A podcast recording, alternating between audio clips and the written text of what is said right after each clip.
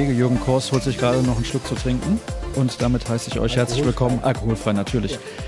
Herzlich willkommen also zur nächsten Ausgabe des BVB-Podcasts der Ruhrnachrichten. Borussia Dortmund hat heute am Abend im Topspiel der Woche 6 zu 1 gewonnen gegen Borussia Mönchengladbach. Ich habe hier zwei große Stichworte aufgeschrieben. Einmal natürlich Gegentor, weil es gab das erste Gegentor in der Bundesliga-Saison, aber es spielte natürlich keine Rolle mehr. Und darüber steht Augenweide, weil das war teilweise schon spektakulär anzugucken.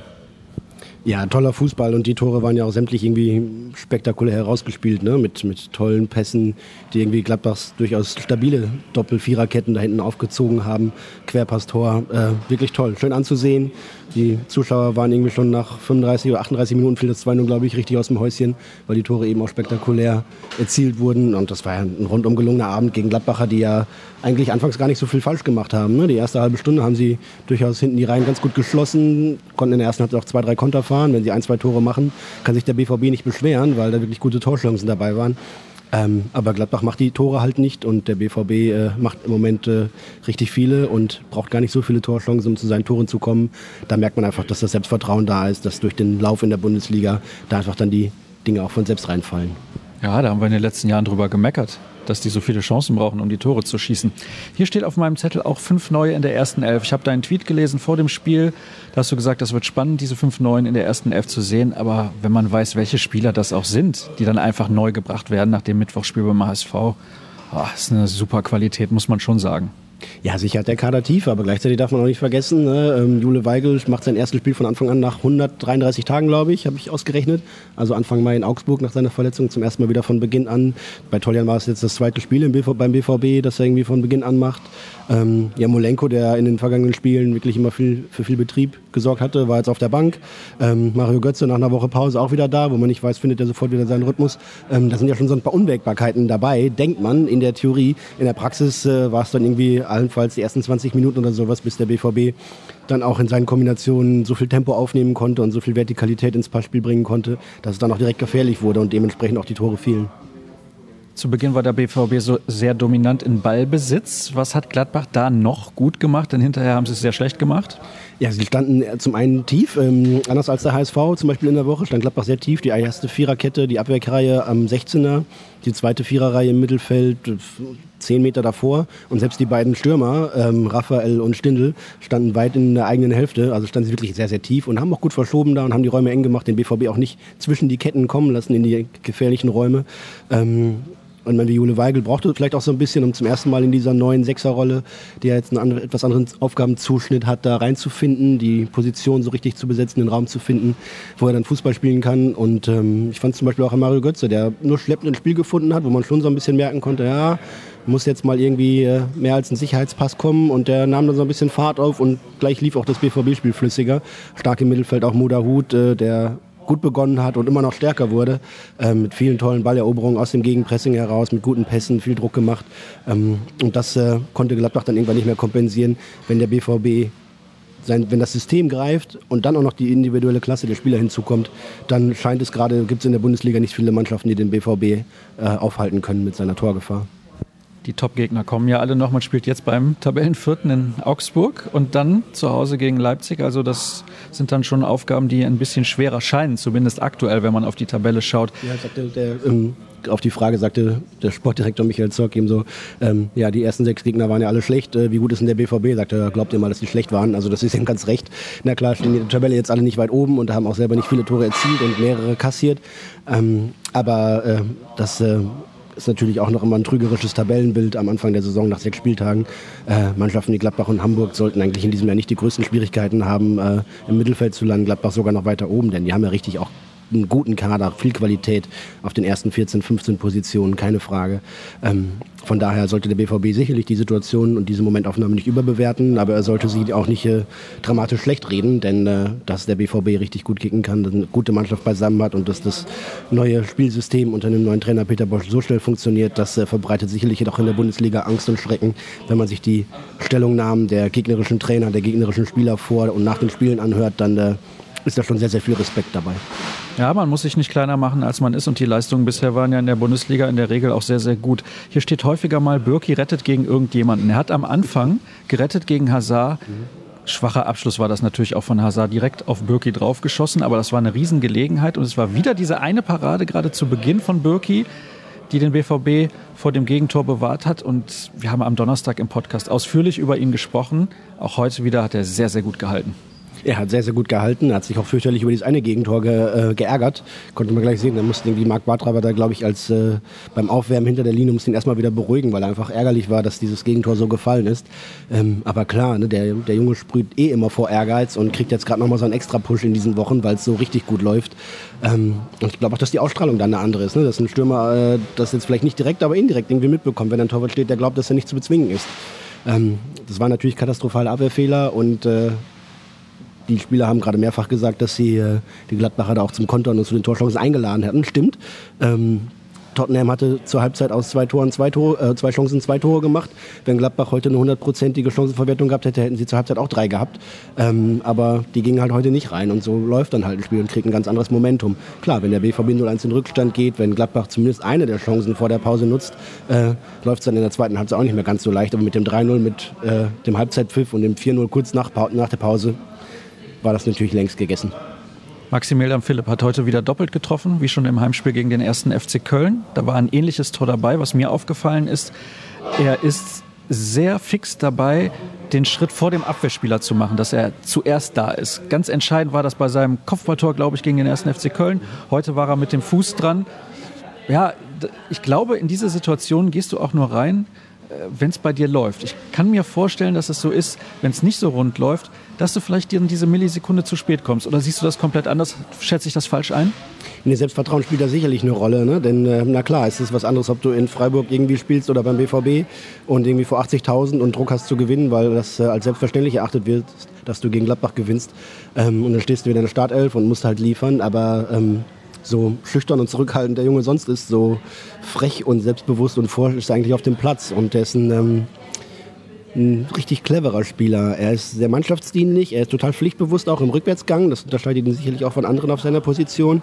Ähm, und er, er weiß, wo er hinlaufen muss, tatsächlich. Ne? Also wenn er an der Linie bleiben muss, dann bleibt er außen an der Linie. Wenn er sieht, der Ball kommt über die andere Seite, also dann meistens die rechte, dann äh, schleicht er sich so langsam ran und besetzt halt nicht irgendwie den 5-Meter-Raum, sondern wählt den Weg so Richtung Elfmeterpunkt, um dann da vorne reinzustoßen. Und äh, beim Spiel gegen Köln klappte das wunderbar mit der Flanke Jamolenko, Kopfball Philipp und Tor. Und heute war es dann der Pass von Weigl in die Tiefe. Aubameyang kratzt den Ball noch irgendwie kurz von der Außenlinie, spielt nach hinten und äh, dann kommt auch der Ball an. Ähm, ja, das macht er richtig gut und gerade diese Qualität auch dann irgendwie noch mit dem zweiten Mann das Zentrum zu besetzen, äh, ist eine, die sich noch durchaus auszahlen kann sehr abschlussstark, sehr schussstark allgemein, hatte auch schon vor seinen Toren mit einem Fernschuss irgendwie mal probiert, mhm. aus der Distanz zum Erfolg zu kommen. Das war noch eine coole Szene, die mir in Erinnerung geblieben ist. Ähm, das war ein Querpass, ähm, langer Schlag von Weigel über 40 Meter oder sowas. Dann nimmt er den Ball mit dem, Außen, mit dem rechten Außenriss an und der Ball klebt am Fuß und er geht direkt rüber in die nächste Bewegung. Also, der, ne, also Technik ist komplett vorhanden, alles da, Spielverständnis, taktisches Verständnis ist alles da. Und äh, ja, also Hut ab davor, wie schnell der sich jetzt zurechtfindet. Wir haben in den letzten Jahren auch immer wieder darüber geredet, dass viele gerade Offensivspieler so ein bis zwei Jahre sogar brauchen, bis sie sich beim BVB zurechtfinden. Und irgendwie klappt bei Peter Bosch gerade alles. Der hat irgendwie gerade das richtige Händchen, der kann würfeln und äh, alles funktioniert. Drei Tore Aubameyang. Ja, du kannst gerne einen Schluck nehmen, Jürgen. Die Zeit sei dir gegönnt. Da muss ich die Frage einfach ein bisschen verlängern. Und dreimal Pfosten. Ja, und Pfosten auch noch. Ja, er hatte noch hochkarätige Chancen, aber drei Buden hat er gemacht. Auch er in einer überragenden Verfassung. Ja, ich glaube, er hat überhaupt keinen Bock mehr in Dortmund zu spielen. Er ist äh, total enttäuscht, dass es im Sommer nicht geklappt hat und äh, macht jetzt hier den Stinkstiefel und sitzt seinen Vertrag aus. Ähm, sitzt allerdings noch verdammt lange. Ähm, Spaß beiseite. Ähm, es gibt, glaube ich, was die sportliche Bewertung von Pierre-Emerick Aubameyang anbelangt, äh, keine Zweifel, dass der Mann hochprofessionell ist. Er tut alles für seinen Sport, er tut alles für seine Fitness. Er spielt seit Jahren auf höchstem Niveau, hat jetzt schon wieder so oft getroffen, ist nie verletzt, liefert immer seine Tore ab. Ähm, er wird nicht der größte mitspielende Mittelstürmer, aber er ist einfach ein eiskalter Vollstrecker.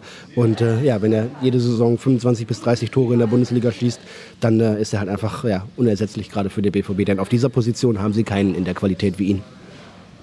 Vielleicht könnte man dort André Schürrle einsetzen. Nee, den den thematisieren wir jetzt nicht. Dann aber ne? Emily Philipp, denn äh, der macht das ja auch ganz gut, ne? Und der, der kann das ja auch spielen. Ja, und Jamolenko könnte das eventuell ja, auch Marco spielen. Reus könnte das auch spielen. Also da, ne, da muss man sehen, wenn irgendwann mal die Not da ist oder die, die, äh, Herausforderung kommt, dass man ihn irgendwie ersetzen muss oder ihm mal eine Pause geben muss, dann passiert das. Aber jetzt, der, der hat die Länderspiele ausgelassen mit, mit Gabun, aber macht jetzt irgendwie auch sechs Spiele am Stück und der macht äh, fünf und macht jetzt auch noch das sechste gegen Real und der macht auch noch das siebte gegen Augsburg. Ähm, das verkraftet er völlig. Das ist schon äh, bemerkenswert, wie fit er ist. Gerade wenn man weiß auch, dass man als Mittelstürmer, auf den sich ja die gegnerische Abwehr auch sehr fokussiert, weil sie um seine Gefahr wissen, ordentlich was einstecken muss. Äh, aber allein durch seine Schnelligkeit und seine Wendigkeit und seine Athletik kommt er da unbeschwert durch die Spiele durch. Jule Weigel war eben in der Mixed Zone sehr zufrieden.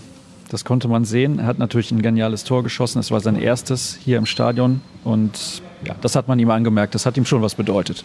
Ja, total. Ähm, zumal er auch immer darauf hinweist, auch, dass er auch da diese, diese Emotionen für ihn was Besonderes sind. Ne? Das ist äh, kein, kein eiskalter Abzocker, kein Spieler, den das alles nichts angeht, sondern er nimmt das schon alles auch in sich auf und, und äh, lebt da auch für und freut sich darüber. Ja, total. Er muss sich ja, weil die Anforderungen an seine Position jetzt andere sind, weil er etwas höher im Feld steht, öfter mit dem äh, Rücken zum gegnerischen Tor steht und sich dann erst drehen muss und so, da wieder neu reinfinden. Hat heute so 20, 25 Minuten gebraucht. Da hat der Trainer ihm auch mal gesagt, so Jule, weiter vor, weiter vor, weiter vor, weil er sich sonst früher mal gerne so Richtung Innenverteidiger hat fallen lassen, um von dort aus das Spiel aufzuziehen. Aber er hat es gut gemacht dann irgendwie nach der Zeit. Ne? Hat äh, das, das 1-0 toll mit eingeleitet, hat beim äh, 5-1, ne 6-1 dann selber getroffen. Also zwei Scorerpunkte im ersten Spiel von Beginn an. Äh, da kann er sich sicherlich freuen. Und auch ansonsten hat er damit dazu beigetragen, dass Gladbach da ja äh, selten auch nur die Dortmunder Hälfte gesehen hat. Ja, leider einmal im Negativen, denn diese Szene ganz am Anfang von Hazard, das war ein verlorener Ball von Weigel, aber vielleicht auch deswegen zustande gekommen, weil er nicht ganz den Mut hatte, diese Schritte nach vorne zu machen. Du hast es gerade angesprochen, Peter Bosch hat ihm gesagt, mach diese Schritte nach vorne. Ich glaube, ja, das hat heute funktioniert nach einer guten halben Stunde, dass das trotzdem noch ein bisschen dauert, bis er das richtig so in seinem Kopf hat, dass er diese paar Meter mehr vorne stehen muss. Ja, aber da er ein cleverer und intelligenter Spieler ist, wird es nicht allzu lange dauern.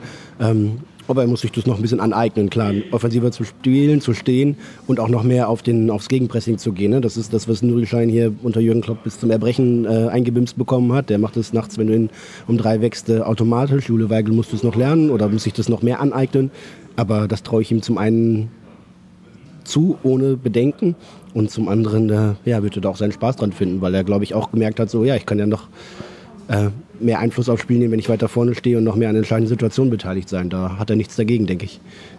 Haken wir das Spiel gegen Gladbach ab. Wir müssen natürlich noch vorausschauen auf die Partie gegen Real Madrid am kommenden Dienstag. Die ist deswegen besonders wichtig, weil man im ersten Spiel gegen Tottenham mit 1 zu 3 verloren hat. Real hat am heutigen Samstag mit 2 zu 1 in Alaves gewonnen, konnte die Spieler also nicht schonen, denn sie liegen in der Liga schon einige Punkte zurück hinter dem FC Barcelona. Das heißt, die haben auch ein paar Körner gelassen im Vergleich zum BVB, der heute fünf Spieler mal eben ausgetauscht hat, trotzdem 6 zu 1 gewonnen hat, der mit Selbstvertrauen in dieses Spiel gegen Real Madrid geht. Ist man tatsächlich in der aktuellen Verfassung in diesem einen Spiel jetzt mal Favorit gegen Real? Boah, ich würde als BVB sagen, gegen Real Madrid ist man niemals Favorit, sondern immer Real. Ähm Aber warum denn so viel Understatement? Man ist Tabellenführer der Bundesliga. Real Madrid ist definitiv nicht in Form keine Linksverteidiger im Moment zur Verfügung. Mhm. Toni Kroos ist anscheinend auch angeschlagen. Ja. Im Angriff fehlen auch einige Spieler, die ein bisschen angeschlagen sind. Also jetzt kann man doch real knacken. Ja, mag sein. Also, und das, was den BVB heute zum Beispiel auch ausgezeichnet hat, dass man tatsächlich irgendwie äh, ordentlich durchrotieren kann ohne Qualitätsverlust, das kann Real nicht. Äh, die haben sicherlich die ersten 11 bis 14 Spieler Sonderextraklasse mit Sternchen. Ähm, aber danach wird es dann auch immer ein bisschen dünner und gerade in diesen, in diesen Wochen merkt man das offensichtlich auch. Ähm, sie haben entscheidende Spiele abgegeben, die noch ein bisschen mehr Tiefe im Kader gebracht haben. Da mussten sie ein bisschen äh, ja, sich freiräumen, ohne dass sie sich so massiv verstärkt hätten, wie andere das getan haben. Ähm, also erstaunlich, dass sie sich auf dem Transfermarkt so zurückgehalten haben.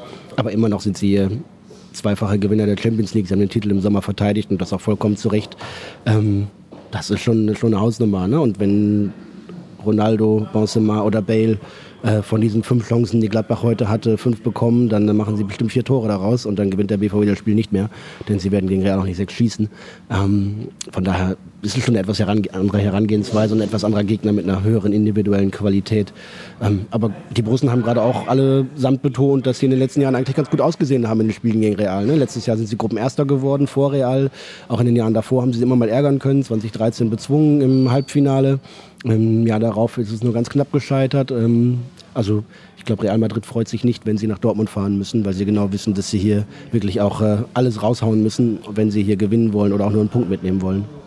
Man darf eben nicht diese Fehler machen, die den Gegner zu Konterchancen einleiten. Ich glaube, das ist das ganz, ganz Wichtige gegen Real Madrid, dass die natürlich auch im Ballbesitz in, in der Lage sind, Chancen zu kreieren. Das ist ganz klar. Ja, und Tottenham äh, hätte heute zur Halbzeit auch 2-1 geführt wahrscheinlich ne, gegen den BVB, so wie im ersten Champions League-Spiel, weil die einfach dann die Dinger reinmachen und äh, mit Selbstbewusstsein und Form kommen, anders als das die Gladbacher heute konnten. Bei Real würde ich das ähnlich erwarten. Von daher ist die Absicherung der Konter sicherlich nochmal äh, auch ein Thema in der Vorbereitung des Spiels, aber äh, in der Offensive kann äh, ja, Bosch, wie gesagt, quasi ja gerade jeden reinwerfen, wenn er will funktioniert alles.